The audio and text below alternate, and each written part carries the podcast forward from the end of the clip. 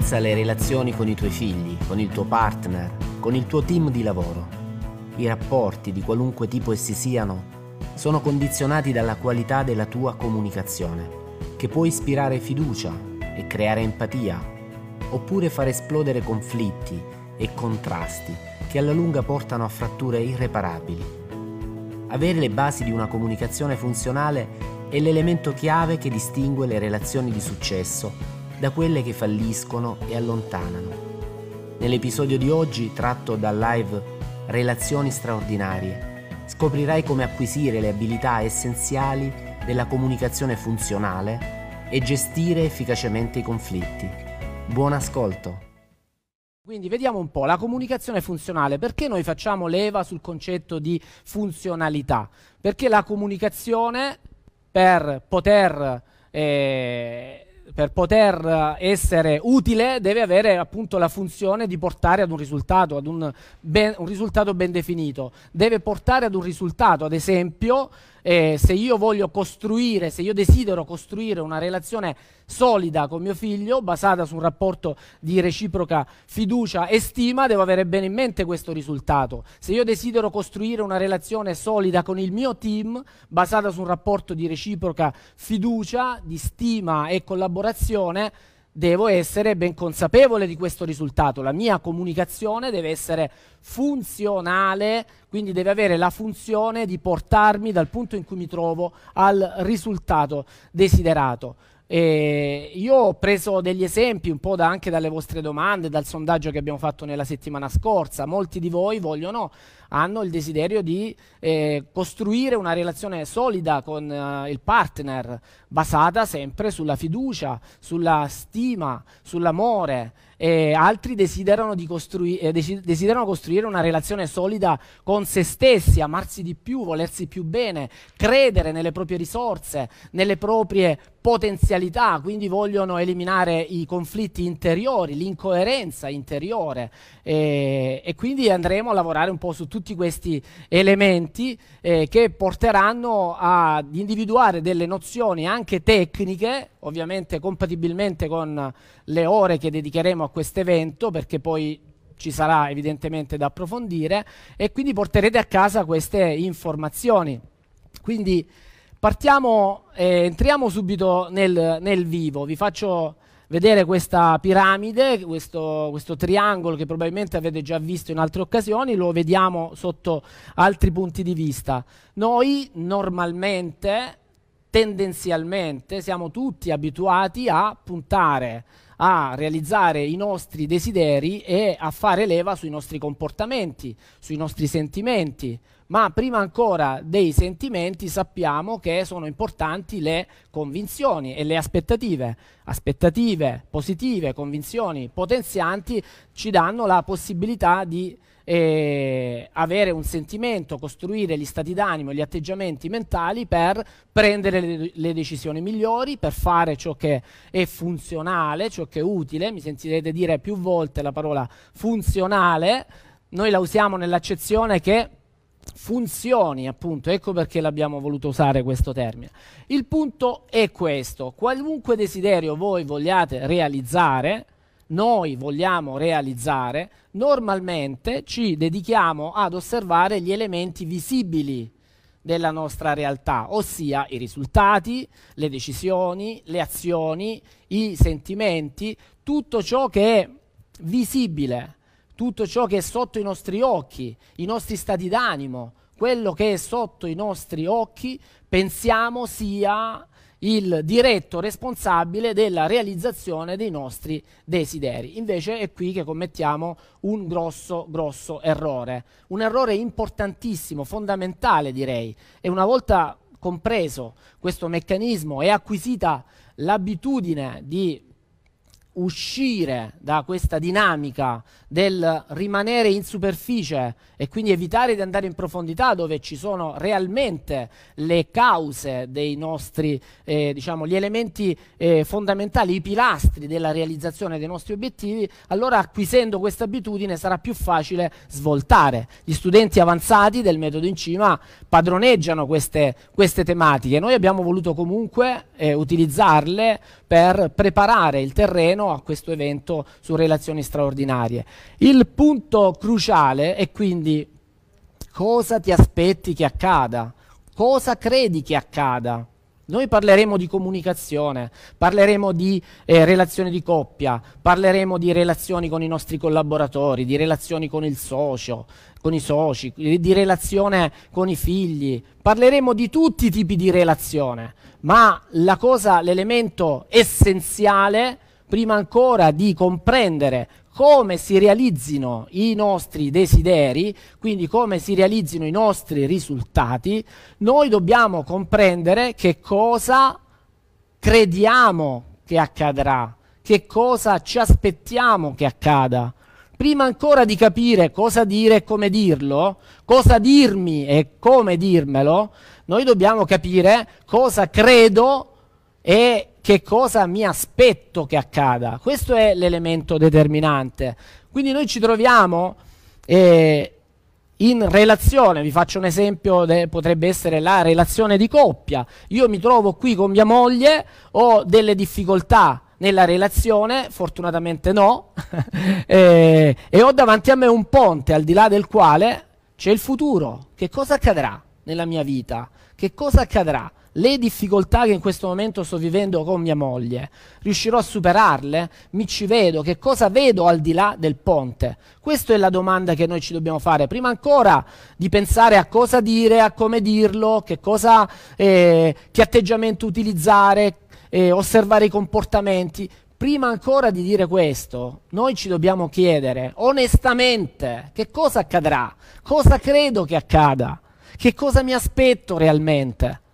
Perché noi, noi tutti i giorni lavoriamo con delle persone che pensano di poter risolvere i problemi e le difficoltà nelle relazioni agendo sulla parte superficiale della piramide, cioè sul comportamento, ad esempio. Ma non è il comportamento che può cambiare in maniera strutturale una determinata situazione, perché il comportamento, io posso impegnarmi con la mia forza di volontà a tenerlo a bada, a, eh, a, tenere a bada i comportamenti negativi, a tenere a bada le abitudini negative, ma se io voglio creare un cambiamento importante e assicurarmi che al di là del ponte ci sia il risultato che desidero, io devo prima vederlo quel risultato. Che allora che cosa mi aspetto realmente? Questa è la domanda alla quale dovete dare una risposta, deve essere una risposta onesta, sincera. Quindi prima ancora di chiederti che cosa devi dire e come devi dirlo, in che modo devi comunicare con i tuoi collaboratori o nelle tue relazioni e anche e soprattutto, lo vedremo tra poco, nella relazione con te stesso, devi chiederti cosa c'è al di là del ponte, cosa vedi al di là del ponte, cosa ti aspetti realmente. Allora entriamo nel vivo. Con chi comunichiamo? Noi comunichiamo all'esterno con i nostri interlocutori, con nostra moglie, con i nostri figli, con i nostri eh, soci, con, eh, con gli amici, con i nostri collaboratori, ma comunichiamo anche con noi stessi. Io direi soprattutto con noi stessi noi abbiamo un dialogo interno non so se vi è mai capitato di osservare delle persone che parlano da sole. In realtà queste persone che sembrano essere strane non fanno altro che esternare il loro dialogo interno, ma ognuno di noi dialoga con se stesso, ognuno di noi attraverso ciò che pensa ha una comunicazione interiore ed è una comunicazione che fa la differenza eh, rispetto ai risultati che otterrà, perché un dialogo interno potenziante inevitabilmente produrrà sentimenti positivi e determinerà e influenzerà un determinato risultato attraverso un comportamento efficace, mentre un dialogo interno depotenziante e limitante non può che eh, influenzare negativamente il tuo atteggiamento mentale perché quello che ti dici si rifletterà sulle tue relazioni, sul mondo esterno. E inoltre comunichiamo, ahimè non lo approfondiremo oggi perché non c'è abbastanza tempo, ma noi comunichiamo anche con il campo, il campo delle infinite possibilità e attraverso ciò che diciamo, attraverso i nostri che ci diciamo e attraverso i nostri sentimenti noi trasmettiamo una vibrazione, un flusso al campo delle possibilità, attivandone alcune ed escludendone delle altre. Quindi quello che dici agli altri riflette ciò che dici a te stesso, quello che trasmetti fuori è lo specchio emotivo di ciò che senti dentro.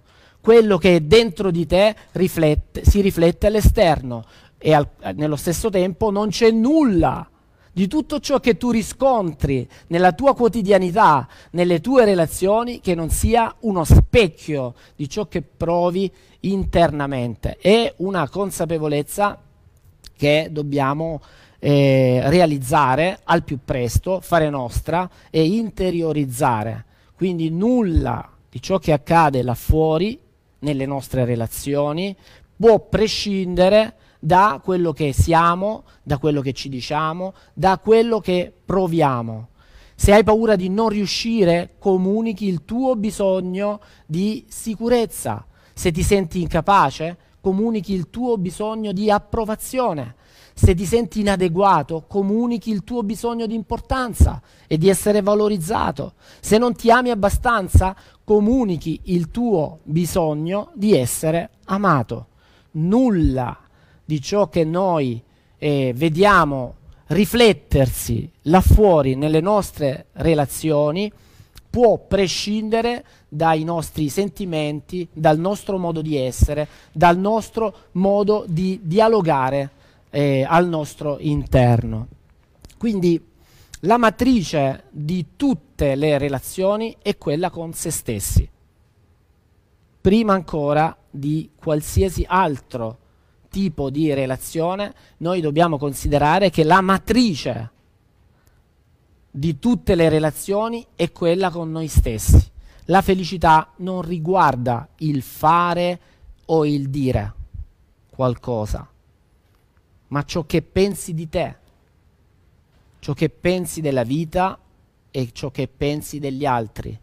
È questo che fa la differenza tra una persona Felice è una persona che non lo è. Non è ciò che dici, non è ciò che fai, ma è quello che pensi, il tuo atteggiamento mentale, quello che pensi di te, quello che pensi della vita, quello che pensi degli altri.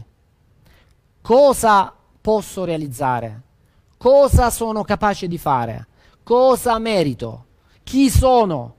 Qual è la mia relazione con la realtà? Questo fa la differenza nella tua vita. Le risposte a queste domande fanno la differenza nella tua vita. La risposta alla domanda cosa posso realizzare è una risposta importantissima perché delimita il campo d'azione dei tuoi comportamenti, delle tue decisioni. Tutto ciò che pensi di poter realizzare è realizzabile e ti adoperi per realizzarlo è, ed è incluso nelle tue possibilità tutto ciò che, non, che pensi non essere capace di fare o di meritare delimita il tuo campo d'azione e ti impedisce di andare nella direzione della realizzazione di quel determinato risultato. Quindi qual è la relazione con la tua realtà? Mi spiego. Quanto sei consapevole di potere? Qual è la percezione di possibilità che è dentro di te? Quanto pensi di poter essere artefice nel, nella tua vita, dei tuoi obiettivi, delle tue relazioni, dei tuoi risultati. Quanto dipende da te e quanto invece dipende da fattori esterni, da variabili esterne. La, la, risposta a questa domanda fa la differenza ed è questa la relazione più importante, la matrice di tutte le relazioni, la relazione con te stesso, a definire ciò che otterrai, ciò che farai, quello che sarai, il tipo di relazioni che vivrai, il, la qualità delle emozioni che vivrai nella tua famiglia, con il tuo partner, con i tuoi figli, nel lavoro. Ci sono due tipi di comunicazione. In questa specifica differenza che, eh, che voglio evidenziare. Ovviamente eh, ci sono eh, molteplici distinzioni quando si parla di comunicazione. Io voglio portarvi ancora una volta la matrice. Qual è la matrice di tutte le relazioni? La relazione con me stesso. Bene, allora la mia comunicazione può fare la differenza nell'aiutarmi a realizzare gli obiettivi di cui parlavamo eh, all'inizio. Desidero realizzare un rapporto di coppia straordinario, oppure desidero incontrare la persona che eh, mi amerà così come io voglio essere amato, oppure incontrerò i collaboratori ideali o il mio socio ideale, oppure creerò un rapporto straordinario con i miei figli. Bene, tutto questo eh, può essere realizzato se noi cominciamo ad essere consapevoli delle nostre capacità eh, comunicative e quindi dobbiamo valutare la differenza che c'è tra comunicazione creativa e comunicazione competitiva. E qui vi aiuto a fare una riflessione molto importante.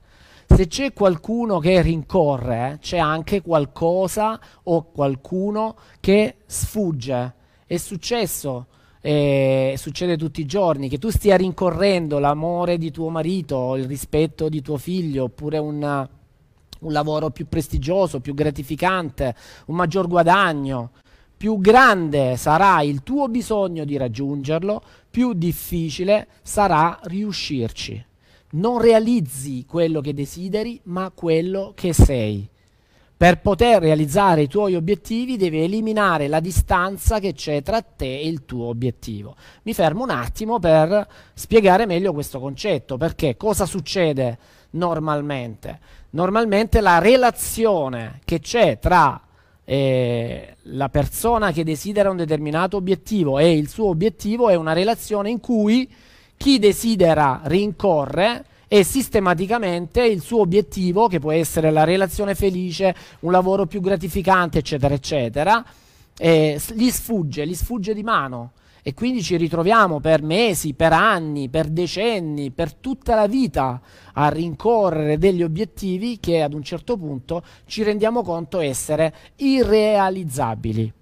Io faccio un esempio, chi ci segue e conosce gli Incima Booster conosce benissimo anche un video che abbiamo pubblicato, che è il video sulla vittima che crea il carnefice. Facciamo un esempio molto lineare, molto semplice per comprendere questo concetto. Quando noi eh, vogliamo considerare una realtà, dobbiamo rendere, renderci conto che questa realtà è fatta di due elementi. Per esempio, se io sono nella realtà di, del dialogo, c'è sicuramente un oratore che parla, una persona che lo ascolta e viceversa. La persona che ascolta poi parla e l'oratore, il primo oratore, ascolta. Questa è la realtà chiamata dialogo. Perché ci sia un dialogo è necessario che ci siano quindi due componenti, il, eh, l'oratore e l'ascoltatore e viceversa. È necessario che entrambe le figure si eh, comunichino tra loro. Bene, ma che cosa accade se uno dei due eh, scompare da quella determinata realtà? Se dalla realtà del dialogo viene eh, il, l'ascoltatore va via, va via e in quel momento l'oratore rimane solo con se stesso. La realtà cambia. Prima di tutto si potrebbe trasformare in un monologo, ma diciamo che è difficile che poi la persona che sta parlando si continui a parlare in assenza del suo interlocutore. Quindi la realtà del dialogo scompare perché è sparita una delle due, è venuto a mancare uno dei due elementi. Ok? Questo accade anche quando noi ci lamentiamo di qualcosa. Ci lamentiamo di qualcosa e in quel momento, nel momento in cui noi eh, osserviamo quello che manca e quindi ci lamentiamo di quello che ci manca, in quel momento noi stiamo creando la figura del carnefice ed è una figura che non esisteva un attimo prima. Io faccio l'esempio del apro la finestra e ci sono delle nuvole. Io posso riconoscere che è una giornata nuvolosa senza un giudizio emotivo, oppure posso lamentarmi e dire che giornata pessima, mi aspettavo una giornata diversa, invece ci sono tutte queste nuvole e quindi eh, non va bene questo può influenzare emotivamente e condizionare la mia eh, il mio benessere anche. Bene, in quel momento, un istante prima che aprissi la finestra, non c'era né la vittima né il carnefice, un istante dopo il mio essermi lamentato per eh, non aver trovato una cielo, una giornata eh, soleggiata, quella lamentela ha generato un carnefice. Le, la giornata nuvolosa, il cielo nuvoloso è diventato il mio carnefice, cioè la, l'elemento del sistema, della relazione che ha fatto sì che io diventassi vittima. Ma un attimo prima, un istante prima, non c'era né la vittima né il carnefice. Che significa? Significa che eh, nelle relazioni, se tu vuoi eliminare tutto ciò che non vuoi nella tua vita, devi smettere di fare la vittima, devi smettere di lamentarne l'assenza, devi smettere di focalizzarti su ciò che ti manca, devi smettere di continuare a lamentarti e a dire di aver bisogno, di aver bisogno, di non avere eh, e di focalizzare esattamente tutto quello che ti manca. Quindi che cosa dobbiamo fare? perché tutto questo aumenta la distanza tra te e il tuo obiettivo. Mi spiego meglio con uno schema. E immaginate che qui ci siano due figure. Nella figura A ci sono, eh, ci sono io che voglio cercare di raggiungere eh, un obiettivo che si trova nella figura B. Bene, se io voglio raggiungere quell'obiettivo, ho due possibilità. Il meccanismo competitivo mi dice che devo vincere delle resistenze, devo lottare e devo impegnarmi e devo metterci delle energie per raggiungerlo, salvo poi scoprire che tutto quell'impegno, tutta quella fatica, tutte quelle energie non stanno facendo altro che allontanarlo, oppure posso scegliere una via diversa che adesso vedremo, che è quella del meccanismo creativo, non competitivo. Chi comunica in maniera competitiva, parlo del dialogo interiore per esempio, eh, osserva nel suo dialogo interiore tutto ciò che gli manca, tutto ciò che, di cui ha bisogno, tutti i vuoti da colmare che gli permetterebbero di vivere meglio. Confonde il desiderio con, o per meglio dire, eh, veste il desiderio di eccessiva mancanza, di eccessivo bisogno, mentre il desiderio potrebbe essere sicuramente uno stato positivo, trainante, stimolante verso un obiettivo da raggiungere se il nostro focus, il nostro dialogo interiore non fosse concentrato su quello che ci manca. Allora, che cosa bisognerebbe fare? Qual è la differenza tra il binario competitivo e il binario creativo? Il binario competitivo si presuppone una mancanza io sono qui, mi manca una relazione felice, mi manca un partner felice, mi manca la felicità nella mia relazione, mi manca il rispetto di mio figlio, mi, manca un, mi mancano dei collaboratori all'altezza, ma io sono qui, voglio realizzare il mio ideale, eppure sono qui concentrato su ciò che mi manca, concentrato su sul bisogno di realizzare quell'obiettivo. Il comunicatore, il, eh, diciamo, la comunicazione creativa, il binario creativo della creazione della realtà presuppone una, un altro livello, si pone su un altro livello completamente diverso. Invece di osservare ciò che manca e di osservare la distanza tra me e l'obiettivo, si focalizza, osserva, contempla il quello stesso obiettivo nella sua potenzialità e invece di dire non lo vedo, comincia a pensare esiste anche se non lo vedo, è nelle mie possibilità, è nel campo delle possibilità, lo voglio, lo posso raggiungere, me lo merito.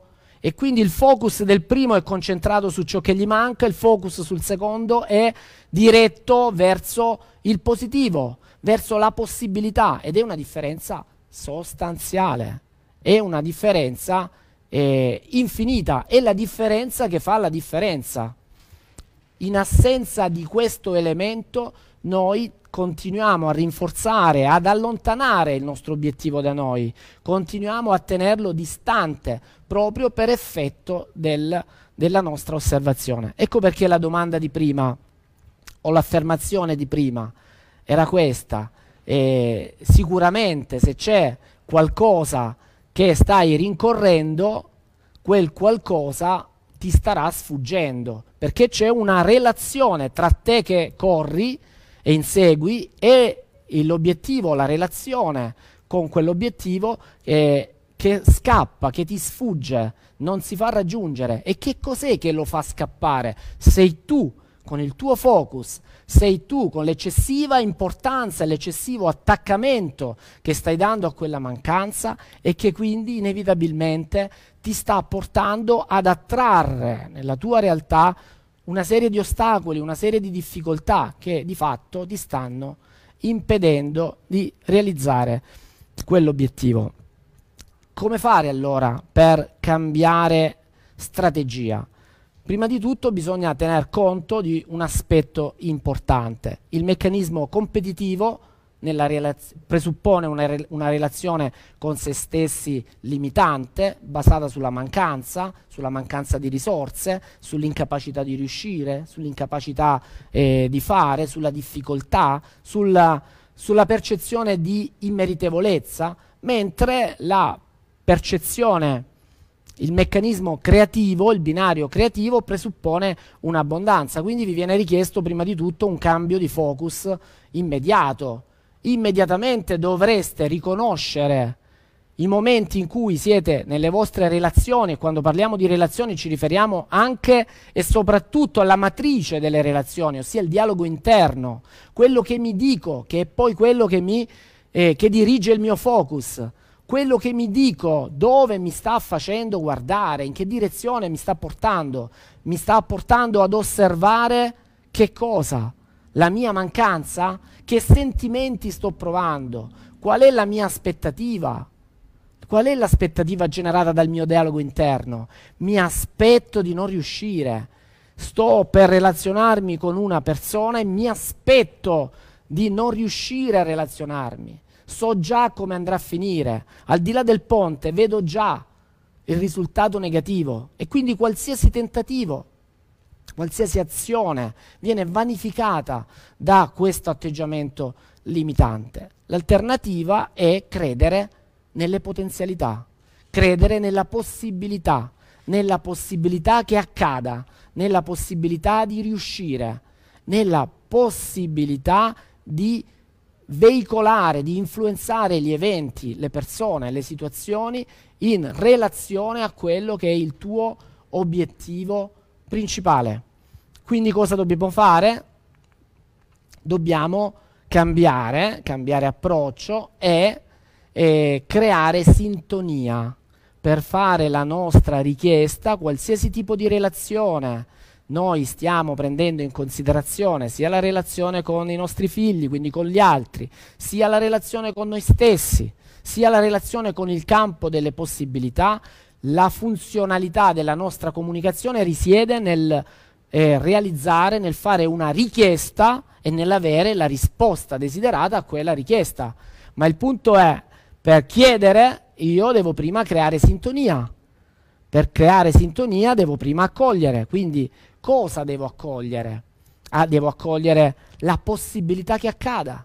Devo accogliere il fatto che io possa meritare quel risultato, che io possa fare esperienza di quel risultato, che io possa portare nella mia vita quel risultato, che il mio sogno di vivere una vita felice sia realizzabile, devo accogliere nel mio campo, nel mio campo vibrazionale, nella mia esistenza, nel, nel mio essere, la possibilità che questo accada. Questo significa accogliere e accogliere significa aprirsi alle possibilità e riconoscere che ci siano anche delle difficoltà. Accogliere non significa eh, negarsi una porzione di realtà e dire è possibile, lo faccio, eh, me lo merito, posso, sono un grande, quindi dirsi delle cose positive a tutti i costi quando c'è una parte di noi che in realtà non, non, ci, non lo crede questo, una parte di noi che limiterebbe l'azione, una parte di noi che impedirebbe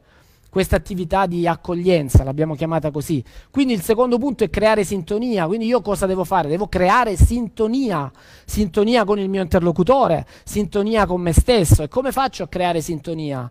Lo posso fare solo creando accoglienza, abbracciando il mio interlocutore o me stesso nel punto in cui si trova. Vi faccio un esempio se io voglio realizzare un obiettivo, ma dentro di me c'è uno stato di incoerenza, ad esempio, voglio essere più gentile con Cristina, eh? voglio essere più gentile. Lei dirà che posso essere molto più gentile. Io dico che ho già raggiunto un bel livello, eh, quindi sono abbastanza soddisfatto, però sono anche ambizioso, diciamo così. Voglio di più, voglio di più, me lo chiede anche. E un giorno vi racconterò cosa è successo prima di arrivare, prima di arrivare qui. E voglio essere più gentile, quindi questo è il mio obiettivo. Evidentemente c'è una parte di me che vuole, desidera essere più gentile. Se l'ho deciso è, per, è, perché lo voglio, lo, lo, desidero, una parte di me ritiene che sia positivo per la nostra relazione, per la nostra fa- felicità. Noi puntiamo alla relazione straordinaria, noi diciamo vogliamo una vita da favola.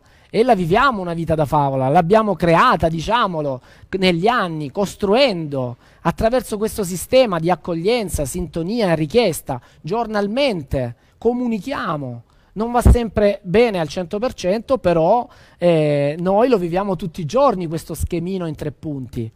Bene, se io voglio essere più gentile, quindi sviluppare un potenziale, crescere sotto un aspetto, un solo aspetto, la gentilezza, c'è una parte di me che lo desidera e una parte di me che probabilmente, altrimenti mi avrebbe già permesso di essere più gentile, probabilmente non riconosce un livello superiore, probabilmente ritiene che non sia possibile essere più gentili di così. Ma non è vero, perché si può crescere in maniera infinita, possiamo sviluppare qualsiasi potenziale, possiamo realizzare qualunque possibilità. Allora, nel mio dialogo interno c'è sicuramente, ci sono due anime, una che mi dice puoi farcela e una che mi dice eh, non ce la farai, se io voglio fare in modo che tutto me stesso vada nella direzione della gentilezza, di questo obiettivo che voglio realizzare con mia moglie, devo accettare e accogliere anche quella parte, quella parte di me che mi dice che non è possibile. Devo entrare in sintonia, devo torn- fare qualche passo indietro e prendere per mano quel bambino che non crede in quella possibilità e farlo diventare adulto. Insieme possiamo chiedere a noi stessi, all'universo, di sviluppare quella potenzialità, ma tutto passa attraverso, una, uh, eh, attraverso queste tre fasi, accoglienza, creare sintonia e chiedere. Vi faccio un altro esempio con un altro schemino. Se io voglio essere persuasivo, ecco, parliamo di comunicazione, voglio essere persuasivo, ossia voglio eh, convincere eh, mia moglie, in questo caso, di, eh, di, un qualcosa in particolare, non mi, viene, non mi viene un esempio in questo momento, se io voglio essere persuasivo nei suoi confronti, posso seguire due strade. Una è quella di cercare di portarla a me, cercare di convincerla che è così, tirarla a me, ma più faccio questo movimento, più adotto una comunicazione competitiva basata su alcuni tecnicismi che vedrete mh, proprio da Cristina nella seconda parte. Più utilizzo questo sistema competitivo, più re, lei rimarrà nella sua posizione e sarà difficile schiodarla da lì. L'unico modo per schiodarla sarebbe quello di essere eh, di utilizzare un atteggiamento autoritario, un atteggiamento duro, ma questo eh, non porta mai a dei buoni risultati. Anche con i bambini lo puoi fare perché hai il potere di essere genitore, ma eh, non è certo uno, uno, stile di richiesta eh, positivo. E allora che cosa si fa?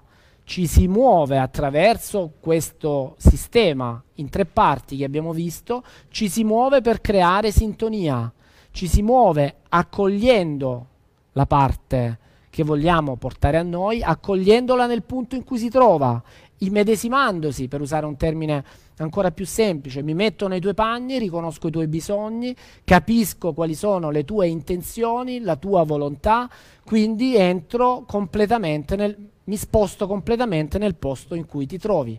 E allora lì, da quel punto, noi due siamo nello stesso, nella stessa posizione, potrò probabilmente offrirti una nuova prospettiva, perché siamo entrati in sintonia perché siamo sulla stessa lunghezza d'onda, perché ti ho, mostra- ho mostrato comprensione, perché ti ho ascoltato, perché ho fatto attenzione tue, eh, ai tuoi bisogni, alle tue aspettative, non ho dato per scontato che così doveva essere, come di solito accade. E questo è un principio della comunicazione per creare relazioni straordinarie, ma non solo con il proprio partner, vale in qualsiasi ambito per poter fare una richiesta e avere buone probabilità che questa richiesta eh, porti alla risposta, all'esito auspicato, dobbiamo prima accogliere, entrare in sintonia e poi chiedere. Io vi dicevo, in questa prima parte sto facendo una, vi sto facendo una panoramica, una visione d'insieme su quello che è il sistema per creare relazioni straordinarie. Adesso poi Cristina entrerà nel, nel tecnicismo un po' nella seconda parte, ma adesso io vi voglio lasciare, vi voglio parlare di quei due trucchetti infallibili. Io li chiamo trucchetti, sono trucchetti, eh, li chiamo trucchetti perché sono facili da ricordare e in realtà nella loro eh, semplicità, nella loro, permettetemi, banalità, perché sono dei concetti semplicissimi, eh, ti possono veramente aiutare a ridurre al minimo il, le incomprensioni, gli attriti e i conflitti. Certo, eh, apprenderli oggi, comprenderli oggi, sentirne parlare oggi potrebbe eh, aiutarti nei prossimi giorni, ma prima di per poter fare tuoi questi, chiamiamoli così, trucchetti, dovrai praticarli e abituarti, creare un'abitudine. Ad ogni modo sono facilissimi da ricordare. Sono due, te li spiego in una maniera semplice, facilissima. Probabilmente già lo sai, per comunicare con tua moglie o con tuo marito devi avere la patente, devi, eh, devi sentirti ad un semaforo Immagina di essere davanti ad un semaforo. Questo è il primo trucchetto. Crea questo ancoraggio, l'ancoraggio del semaforo. È semplicissimo. C'è un semaforo, quando il semaforo è verde, noi sappiamo benissimo che si passa. Quando il semaforo è giallo, sappiamo benissimo che bisogna fare attenzione. Quando il semaforo è rosso, ci si deve fermare. Questo vale anche nella comunicazione con se stessi, con gli altri, con il campo. Il eh, il sistema non cambia, dobbiamo leggere il colore del semaforo. Se il semaforo è verde significa che si può applicare una ripresa, una pretesa, scusate, che si può fare una richiesta, che il terreno è favorevole, che la, il nostro interlocutore è nello stato d'animo giusto.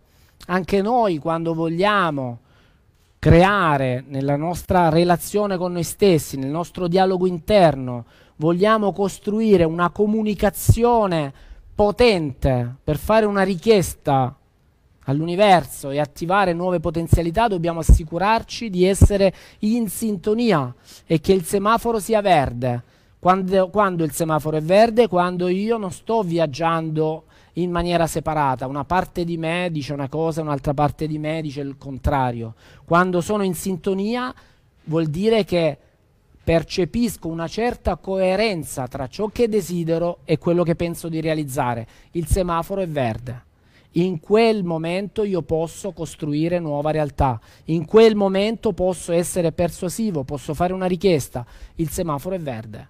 Ce ne accorgiamo dallo stato d'animo. Se è uno stato d'animo di leggerezza, di, eh, di fiducia, di serenità, probabilmente il semaforo è verde, ma non è, è solo un indizio eh, lo stato d'animo. Se il semaforo è giallo, allora devo fare in modo, eh, devo attendere. Ecco, parola, una parola importante, un verbo importante, vedremo anche fra poco, è eh, il verbo attendere, avere pazienza. Non è il momento di chiedere. Delle volte si cerca di risolvere un conflitto in una relazione nel momento peggiore, quando il semaforo è rosso, quando si sta litigando. Allora io mi ritrovo lì a litigare con mia moglie in quel momento voglio realizzare il massimo, il mio ideale, cioè che lei mi dia ragione o accetti la mia richiesta. E allora verde, giallo e rosso sono dei segnali nella comunicazione che fanno la differenza e sono semplici. Ve ne ho voluto parlare perché nella loro semplicità vi salvano la vita. Perché tutte le volte in cui ho di fronte una, un mio interlocutore, io in maniera molto semplice, sono tre, verde, giallo, rosso, devo comprendere qual è il colore del semaforo e capire se posso pretendere. Attenzione, se il semaforo è verde, lì non devi tentennare, lì devi chiedere. Semaforo verde, massima pretesa, perché non c'è un momento migliore. Se non chiedi in quel momento non c'è più. Eh, non, è il momento migliore, non ci sono momenti migliori. Semaforo è verde. Così come quando il semaforo è rosso, lì non sei in sintonia non c'è uno stato di reciproca accoglienza, al contrario vi state respingendo, vi state allontanando, siete eh, ad una certa distanza e in quel caso bisogna attendere, avere pazienza, che passi del tempo, che accadano delle cose e aspettare che il semaforo ritorni giallo e poi verde. Ecco, questo è un trucchetto. Io lo uso tutti i giorni con Cristina lo uso tutti i giorni perché so benissimo quando le si può parlare e quando non le si può parlare. Con, eh, eh, nonostante, nonostante mi ritenga una persona non fortunata di più, perché eh, evidentemente posso contare su una certa consapevolezza da parte sua e saggezza, quante cose belle le sto dicendo, vedete? Spero che faccia altrettanto nella sua parte. Però non, nonostante questo è chiaro che ci sono dei momenti difficili e dei momenti difficili se il semaforo è rosso io non, non mi sognerei mai di farle una richiesta o di, cercar, di cercare di portarla dalla mia prospettiva. Nascerebbe un conflitto ci sarebbero probabilmente eh, probabilità, ci sarebbero probabilità altissime di creare incomprensioni, di creare allontanamento e di perdere tempo. Invece, con questo trucchetto verde, giallo e rosso, io tutti i giorni vi assicuro che so quando devo andare oppure quando mi devo fermare. Un altro elemento altrettanto semplice, altrettanto facile da ricordare è il, la tempistica. Ecco, la tempistica, la stavo accennando perché è molto ben collegata al semaforo, la tempistica. Allora, nelle relazioni non ci dovrebbe essere mai, almeno nella prima fase, non ci dovrebbe essere mai uno stato di competizione. Cioè nella prima fase noi dobbiamo dedicarci all'accoglienza, noi dobbiamo dedicarci a creare sintonia. Quando tu fai una richiesta già nella prima fase, quando ancora non si è creato lo stato di sintonia, stai creando, stai correndo il grosso rischio di non riuscire. E molto spesso, anche in dialoghi semplici, eh, non in discussioni intendo, eh, non in dialoghi in cui si discute o si litiga, semplicemente in dialoghi normali, eh, nella prima fase della comunicazione si crea un conflitto, un'incomprensione perché uno dei due corre un po' di più corre un po' di più con la mente, corre un po' di più col pensiero, parla in maniera più veloce, non riesce a, ad entrare in sintonia con il proprio interlocutore. Anche questo è molto semplice. Nessuna competizione nella prima fase si corre insieme. Se stai correndo troppo devi rallentare. Non c'è via d'uscita. Se ti allontani troppo sarai tu stesso con questa velocità a mettere in difficoltà il tuo interlocutore, ma vale per qualsiasi cosa, anche nella vendita. Non puoi correre più del tuo interlocutore, devi stare al passo, soprattutto nella prima fase. Quindi semaforo verde o comunque lettura del semaforo e tempistica, rispetta i tempi del tuo interlocutore. Se sta parlando, ascoltalo, lascialo finire di parlare, fagli, dagli il segnale di eh, ascolto e di averlo compreso, ma non dargli il segnale di averlo compreso prima ancora di averlo ascoltato. Ecco, è semplice, questi concetti ne abbiamo sicuramente sentito parlare. Io li ho voluti semplificare perché questi sono due elementi che migliorano la qualità della vostra quotidianità del 30%. Ecco, senza puntare troppo in alto, rallentate, rispettate i tempi, soprattutto nella prima fase della comunicazione e poi eh, osservate il semaforo, è verde, è giallo, è rosso, questo può fare la differenza.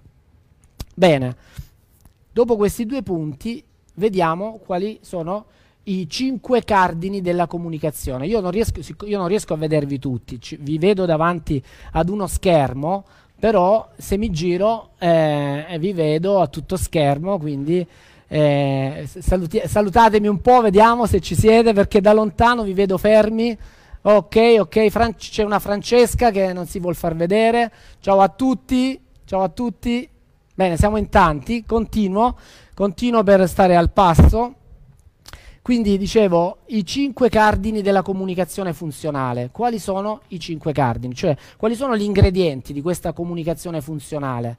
Perché eh, comunica- come possiamo fare a far sì che la nostra comunicazione funzioni, ossia porti al risultato desiderato.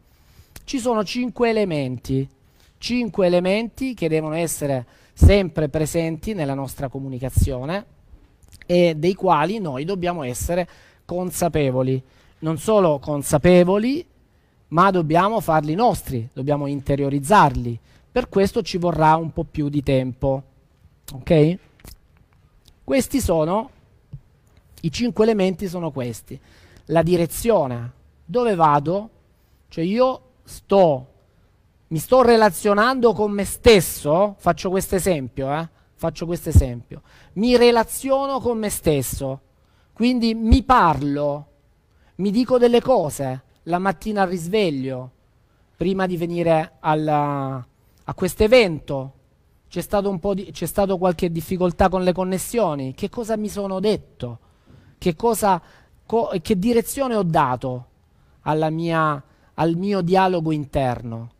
E, è importante perché in virtù della direzione che tu dai al tuo dialogo interno eh, potrai realizzare eventualmente il tuo obiettivo, ma tu devi sapere dove vuoi andare. E allora se io voglio avere serenità nella mia famiglia devo sapere che voglio serenità, prima ancora di aprire bocca, prima ancora di svegliarmi. Devo sapere che la serenità è il valore più alto nella mia famiglia. È lì che voglio andare. Quindi la mia comunicazione funzionale ha come direzione, quando parlo di famiglia, la serenità. Quando parlo di dialogo interno, voglio sentirmi forte voglio sentirmi determinato, voglio essere felice, voglio essere in armonia, voglio tirar fuori tutto il mio potenziale. Bene, devo sapere qual è la direzione che voglio dare al mio dialogo interno o alla mia comunicazione con il mio interlocutore. Deve essere chiaro dove vado, deve essere chiara anche la motivazione. Perché è importante? Perché è importante la serenità nella mia famiglia? Vabbè, voi direte, vabbè, è chiaro che essere sereni è importante.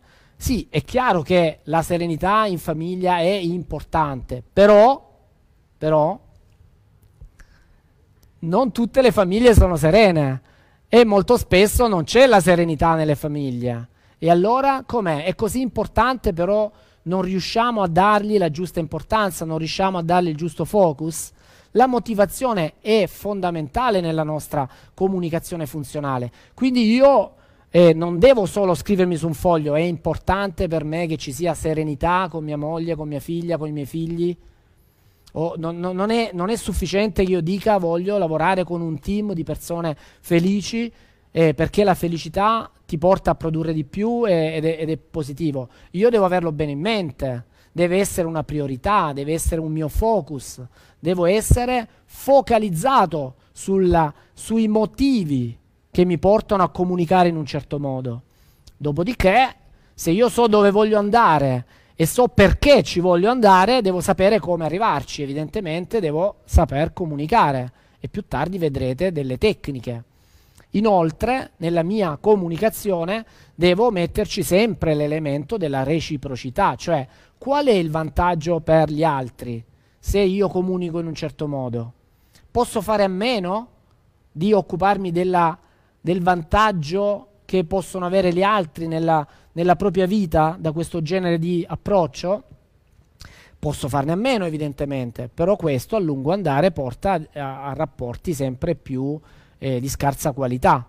Ed infine la varietà, cioè quante possibilità o modali- quanti modi posso adottare per dare quella direzione, per ottenere quell'obiettivo, per per arrivare lì dove voglio arrivare. La flessibilità è un elemento importantissimo della comunicazione funzionale, quindi sono cinque i principi della comunicazione funzionale, la direzione, la motivazione, la tecnica, la reciprocità e la flessibilità.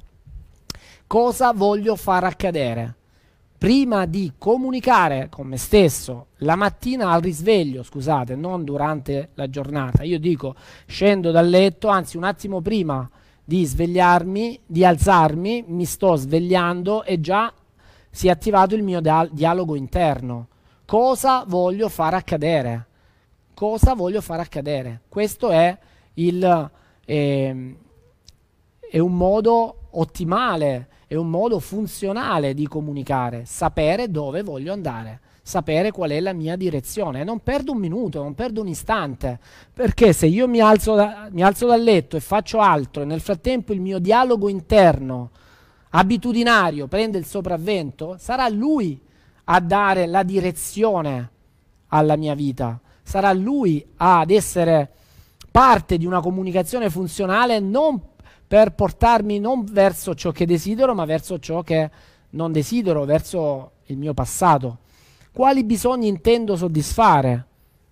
È importante che io questo lo comprenda. Quali strade percorro? Quali bisogni intendono soddisfare gli altri? Ecco, in una relazione, affinché una relazione sia straordinaria, io devo comprendere quali sono i bisogni e le esigenze dei miei collaboratori, di mia figlia, dei miei figli, di mia moglie.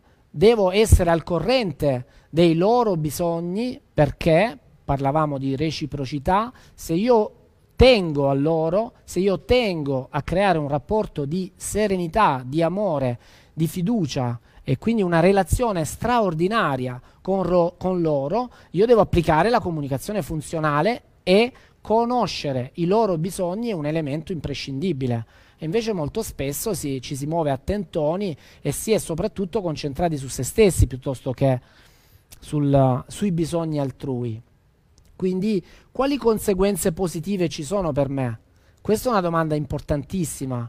È importante riconoscere i bisogni e le conseguenze positive sia per noi che per gli altri. Quindi le conseguenze positive che ci saranno nel breve, nel medio, nel lungo termine, nella quotidianità, per aver creato una relazione straordinaria, sono queste. Ne vale la pena sono così importanti per me e per gli altri, motivazione e reciprocità, che vale la pena, cioè trovo le leve per darmi da fare. Perché se fino ad oggi non ho comunicato in una maniera funzionale, non ho applicato queste, questi principi importanti, probabilmente oggi devo mettere nero su bianco, devo scrivermi, devo apprendermi, ci devo lavorare, devo costruire una nuova rete neurale che mi permetta di essere, di creare una routine, di creare un'abitudine, di attivarmi nella creazione di questa abitudine. E le leve positive, le conseguenze positive o le leve negative, cioè le esperienze negative che eviterei nel comunicare in una maniera funzionale, eh, fanno la differenza, sono importanti, giocano un ruolo determinante. Quali conseguenze negative eviterei per gli altri? Ancora una volta, comunicare eh, interessandosi sinceramente del proprio interlocutore eh, fa sì che gli si possa procurare piacere o gli si possa evitare dolore, quindi questo rende sicuramente una, eh, alza sicuramente il livello della comunicazione e aumenta anche il livello della quali- di qualità della relazione. Ecco perché noi diciamo relazioni straordinarie.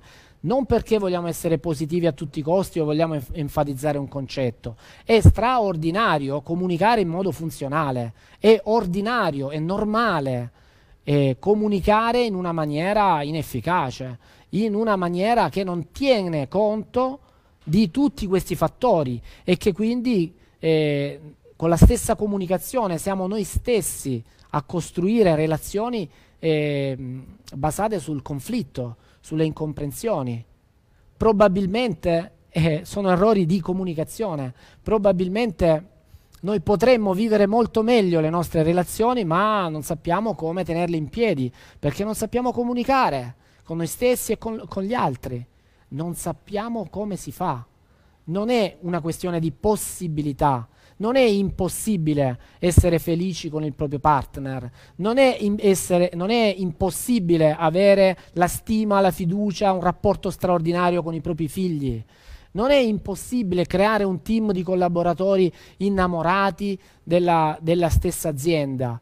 Non è impossibile, è assolutamente possibile e le probabilità che accada sono dipendenti da quanto noi siamo capaci di comunicare in una maniera funzionale, interessandoci di tutti questi aspetti che stiamo valutando, che stiamo vedendo oggi.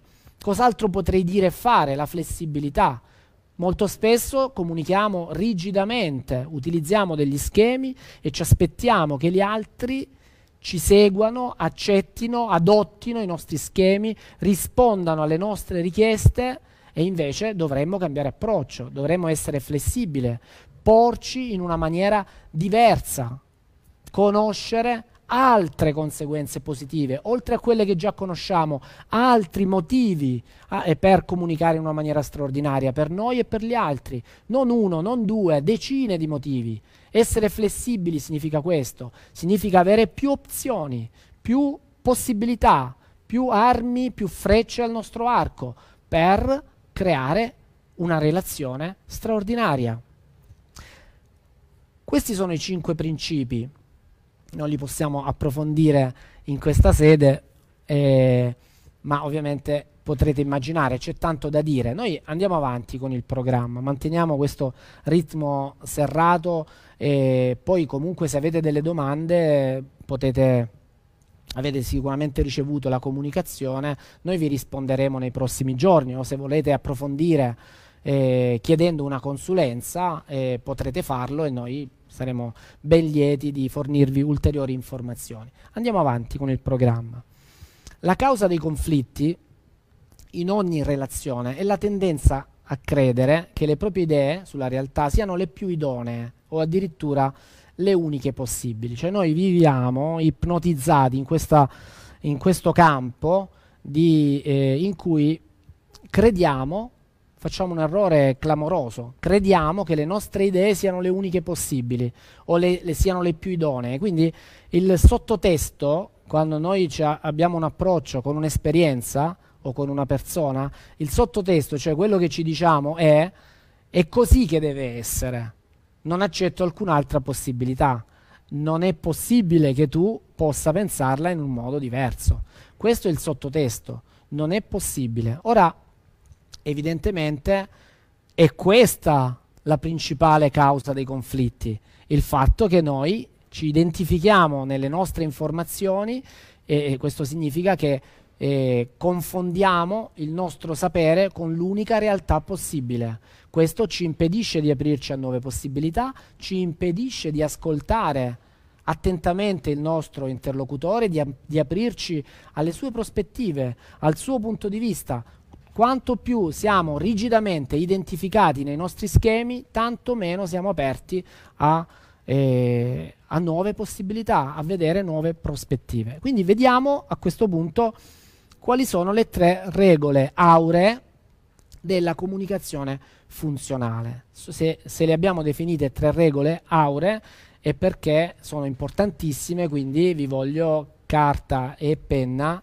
voglio che scriviate tutto tutti questi punti e che prendiate bene appunti su questo argomento, anche se nella seconda parte saranno approfonditi in maniera dettagliata con degli esempi tecnici eh, l'insieme di questi argomenti che stiamo trattando qui, eh, assicuratevi di afferrare, di far vostro questi, questo concetto. Le tre regole auree.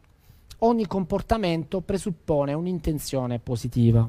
Questa è una regola eh, un po' difficile da accettare per alcuni, ma ve la spiego per renderla più accettabile. Questo significa che anche quando una persona ci fa del male, la sua intenzione era positiva, quindi qualcuno potrebbe pensare io mi rifiuto di credere che tutti i comportamenti possano presupporre un'intenzione positiva, magari qualcuno sì, altri no.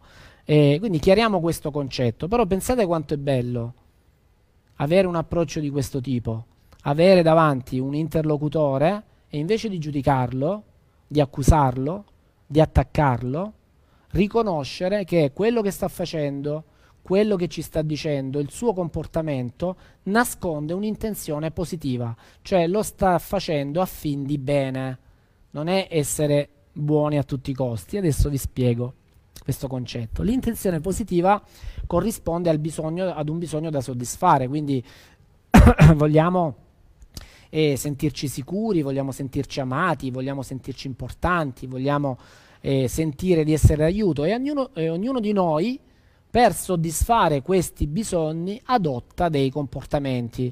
Alcune, vo- alcune volte questi comportamenti ledono eh, gli altri, sono comportamenti che eh, portano a sofferenza, fanno, sono difficili da accettare, però molto cambia se noi cominciamo ad osservarli, ad osservare questo, comu- questo tipo di comunicare o questi comportamenti eh, a partire da questi possibili bisogni, cioè pensare, sapere che il nostro interlocutore, la persona che è qui davanti, eh, si sia comportato in quel modo perché vuole sentirsi sicura, perché ha bisogno di essere amata, vuole sentirsi importante o vuole essere d'aiuto. Se la mia segretaria mi nasconde le cose, quale sarà la sua intenzione positiva? Ha paura? ha bisogno di sicurezza. Se io mi concentro sul comportamento sbagliato, ha omesso di dirmi determinate cose, evidentemente attivo un giudizio, attivo un'accusa, attivo uno schema che mi allontana dalla sintonia. Non è certo lo schema dell'accoglienza. Mentre se io voglio creare sintonia e passare attraverso l'accoglienza per poi fare la richiesta giusta, devo osservare una di queste regole auree, cioè che probabilmente lei sta adottando quel comportamento perché ha paura, ha paura magari di essere giudicata e ha bisogno di sicurezza. Come posso aiutarla? Ecco, cambia completamente l'approccio. Da un approccio giudicante, perché non me lo hai detto, ad un approccio di comprensione e di aiuto. Come posso aiutarla a sentirsi sicura? Cioè, lei si è sentita sicura con questo comportamento? che non va bene, bene, come posso aiutarla a darle lo stesso, a soddisfare lo stesso bisogno di sicurezza, ma in un modo che sia ecologico, che faccia bene a lei, a noi, all'azienda? Come posso farlo? E cambia completamente. Perché mio figlio si mostra sempre scostante e arrabbiato? E potrei giudicarlo, sei scostante, sei arrabbiato, invece di accusarlo e giudicarlo, posso chiedermi quale bisogno vorrà soddisfare e come posso aiutarlo. Mi è capitato eh, nelle ultime settimane, mio figlio studia a Roma e ci vediamo poco, questo è un periodo in cui ci si vede ancora, anche meno di quanto si potrebbe. E, e è venuto qui per pochi giorni, ci siamo visti, ma in quei due giorni è stato effettivamente eh, scostante ed era arrabbiato. Non era arrabbiato con me, io lo sapevo. Era arrabbiato per altri motivi, ma questo comportamento l'ho portato a tavola. Noi che siamo solitamente in armonia e ci divertiamo anche eh, spesso, abbiamo sentito questo atteggiamento dissonante, questa energia dissonante. A proposito di attendere, di tempistica, di semafori. Io ho visto che il semaforo era rosso. E se il semaforo è rosso, io non ti chiedo ma che cosa sta succedendo, o, an- o peggio ancora, ma perché ti stai comportando così? Non si fa. Cioè, tu stai lì, hai le tue cose, vieni qui a tavola, devi comportarti serenamente così come vogliamo noi, assolutamente. Quindi ho, cosa ho fatto? Ho eh, aspettato che il semaforo diventasse giallo e verde. Sapete quanto tempo è passato? Tre giorni. E tre giorni dopo lui era già ritornato a Roma. Lui pensava che io non ci avessi fatto caso, invece tre giorni dopo, quando l'ho chiamato, gli ho detto ti ho visto un po' così, che sta succedendo? E lui mi ha parlato, eravamo in sintonia, mi ha parlato e nel parlarmi mi ha comunicato delle sensazioni che stava provando che quindi nascondevano dei bisogni, bisogno di sentirsi sicuro, nel suo caso di sentirsi libero. Bene, come posso aiutarti adesso che conosco quali sono i tuoi bisogni? Ed è l'approccio che io ho potuto utilizzare eh, avendo eh, applicato questo elemento fondamentale, questa pietra miliare della comunicazione funzionale, che è appunto interessarmi dell'intenzione legata al suo comportamento. Quindi ci dobbiamo chiedere qual è l'intenzione positiva che ti sta portando a questo comportamento invece di giudicare. E ci sono altri modi per realizzarla? Un altro elemento è questo, la qualità della comunicazione si misura dal tipo di risposta che si ottiene. Mm? Se l'altra persona non reagisce come ti saresti aspettato o esegue un'istruzione nel modo sbagliato, devi accettare che la tua comunicazione sia stata inefficace e cambiare modalità. Semplice, noi cosa facciamo invece? Lo ripetiamo, lo ripetiamo nello stesso modo, giudichiamo perché non mi comprendi, te l'ho detto in tanti modi, te l'ho detto, in realtà te l'ho detto in un solo modo. Quindi questo elemento è una regola aurea, la regola aurea del, eh, che ci porta, vado un attimo indietro, che ci dice che la qualità della comunicazione si misura dal tipo di risposta che si ottiene. Quindi probabilmente se la risposta che ho ottenuto non è quella che mi aspettavo, devo cambiare modalità. Per esempio, se, se ripeto per troppe volte la stessa richiesta a mio figlio, dovrò trovare un nuovo modo per coinvolgerlo, invece di attaccarlo, invece di giudicarlo. È, non è raro, al contrario, è molto diffuso, volevo dire, è molto diffuso eh, il genitore che, si, che accusa il figlio di ripetergli le cose più volte e che lui si ostina a non capire, ma in realtà non si è mai preoccupato o occupato di trovare un nuovo modo per coinvolgerlo, perché non, è, non ha messo in pratica questa regola aurea. Se do un suggerimento a mia moglie ma lei si sente giudicata e si mette sulla difensiva, devo provare a parlarle in un modo diverso. Non sto lì a dire e non ti si può dire nulla, ti volevo solo dare un suggerimento, ma tu ti senti subito giudicata, perché che cosa faccio? Sto aggiungendo altri giudizi, ma il mio intento nella mia comunicazione funzionale, il dove vado, era un altro, le motivazioni erano altre e invece sono caduto nel tranello del giudizio e quindi ti sto contestando il fatto che tu non uh, abbia confuso il mio suggerimento con un giudizio e ti sei messa sulla difensiva. Quindi ti devo parlare, devo provare a parlarti in un modo diverso. Terzo, terza regola aurea è questa. Le persone scelgono l'opzione migliore di cui dispongono al momento. Quindi smettiamola di giudicarle, perché fondamentalmente vi sto io aprendo, vi sto spianando la strada alla seconda parte di relazioni straordinarie, maggiormente concentrata sul non giudizio. Ma queste sono le regole auree. Le regole auree dicono che dall'esterno alcune strade ci sembrano migliori di altre ma molto spesso i nostri interlocutori non vedono o dubitano di quelle strade.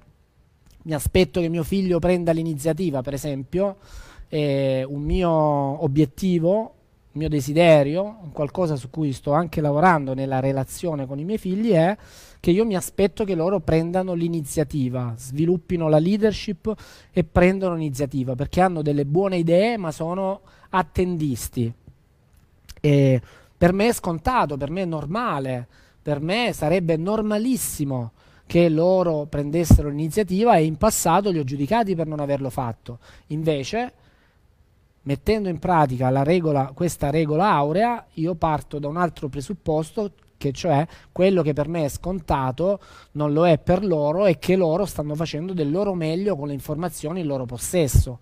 Quindi dare per scontato è un errore fondamentale. Puoi indicare a tuo figlio la scelta più saggia da fare, ma se non la vede o ne dubita, devi trovare un'altra chiave per, per, per entrare. Questo sono proprio eh, un esempio mio che, che ho scritto eh, di getto facilmente perché sto cercando, sto trovando, ho anche trovato delle chiavi per eh, sviluppare in loro questa attitudine. Andiamo avanti, quindi eh, vediamo se ci siamo con i tempi. Prima di concludere, io vorrei, se è pronta la domanda dal pubblico, riusciamo a, eh, a rispondere ad una sola domanda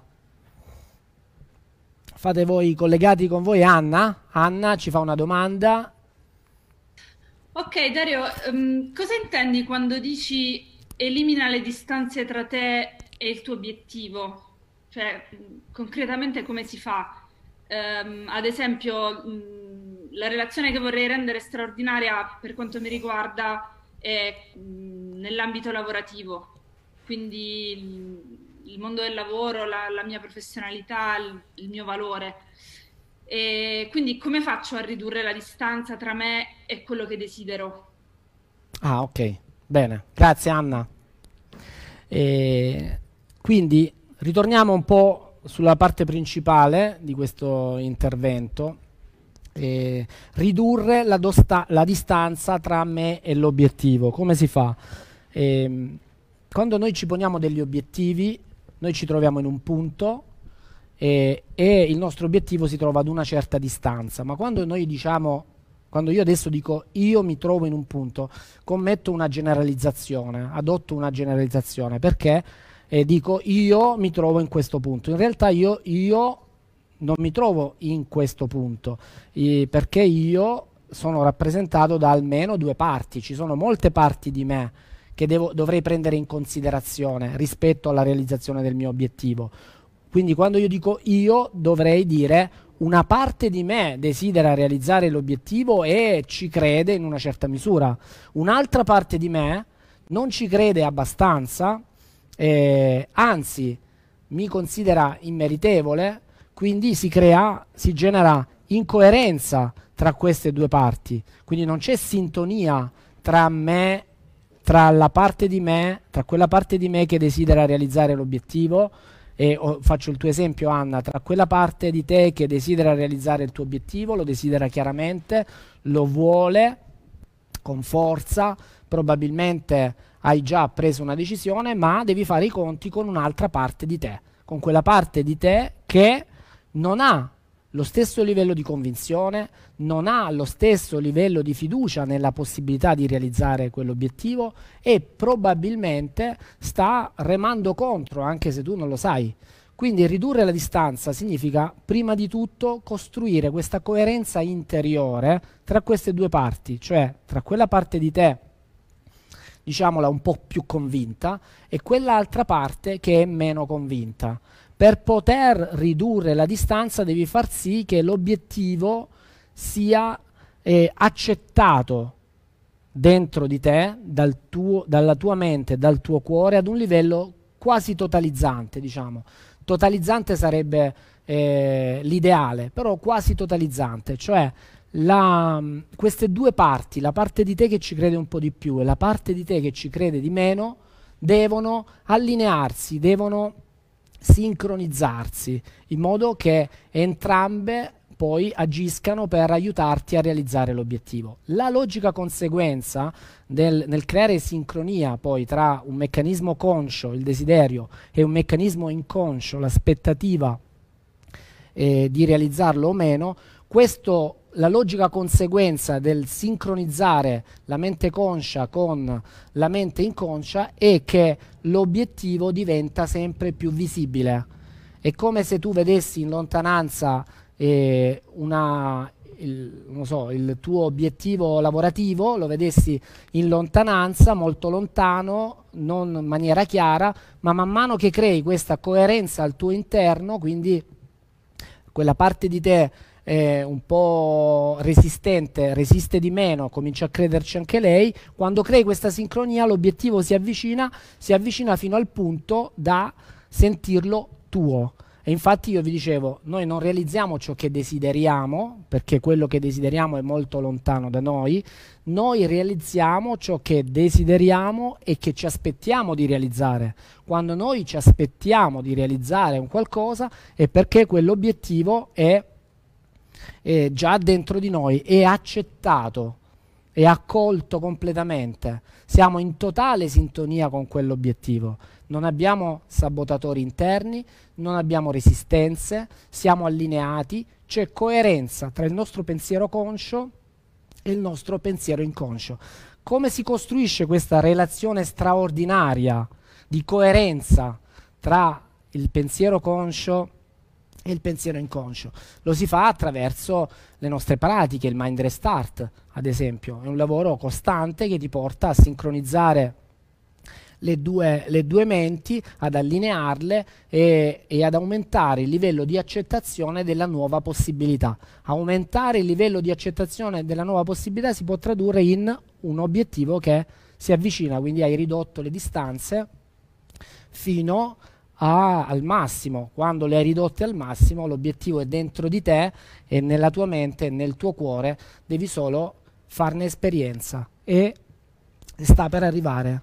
In quel caso hai anche sviluppato eh, un livello di fiducia e di fede eh, nella, e di aspettativa positiva, senti che lo stai già realizzando, a differenza del, eh, del caso in cui l'obiettivo lo vedi distante e sei anche dubbiosa, titubante, emotivamente sei dissonante rispetto a ciò che proveresti o a ciò che proverai quando realizzerai quell'obiettivo. Al contrario, quando lo senti vicino, cominci a provarne le sensazioni come se lo avessi già realizzato.